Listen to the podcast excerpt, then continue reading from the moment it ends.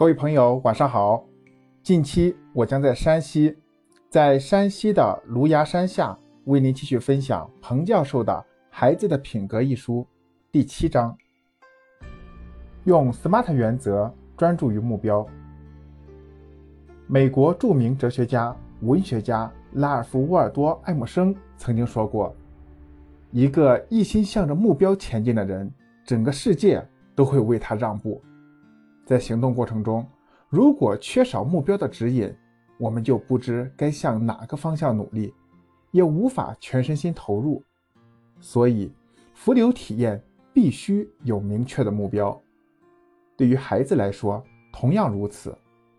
缺乏目标，孩子在学习时就很难做到专心致志，更不会对学习产生兴趣。我有一位朋友，他的女儿上小学四年级。据他说，女儿学习很勤奋，每天放学回家后很快就能完成老师布置的作业，还会做一些自己购买的练习题。可让他不解的是，女儿虽然很努力，但学习成绩一直不太理想。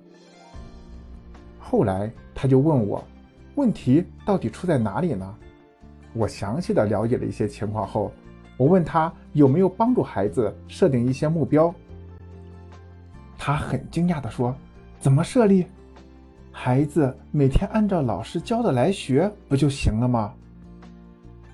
我觉得这可能就是孩子成绩一直上不去的原因，因为没有学习目标，孩子的学习就缺乏规划性和系统性。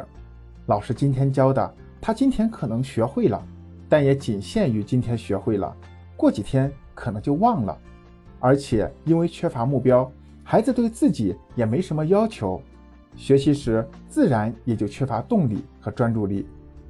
这种毫无目标的学习是没有效果的，成绩自然也就很难提高。所以，父母应该让孩子明白学习目标的重要性，并且指导孩子制定明确有效的学习目标。看到这里，一些家长可能会问。我们如何帮助孩子确立目标呢？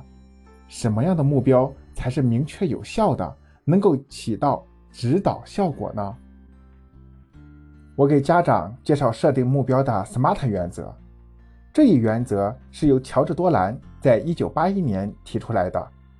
最初这一方法主要用于企业管理，后来逐渐在各个领域推广开来，被用于提高目标设定的效用。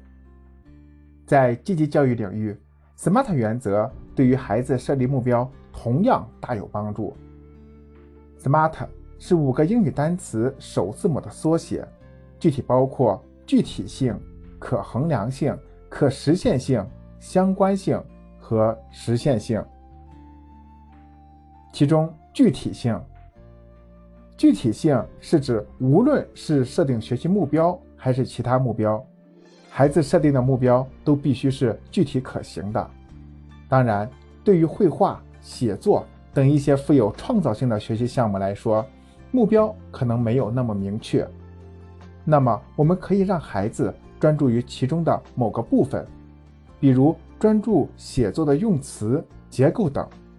在绘画时，如果孩子无法从一开始就想好自己具体要画成什么样，那就在画到某个程度时，让孩子判断一下，这是不是他想要的，或者这是不是他希望达到的水平。这些都是一个个具体的目标。当孩子能够专注于小的具体目标时，他们就会逐渐进入浮流体验，同时专注力也会一步一步获得提升。下一节我将和您继续分享其他四个方面，欢迎继续关注。谢谢。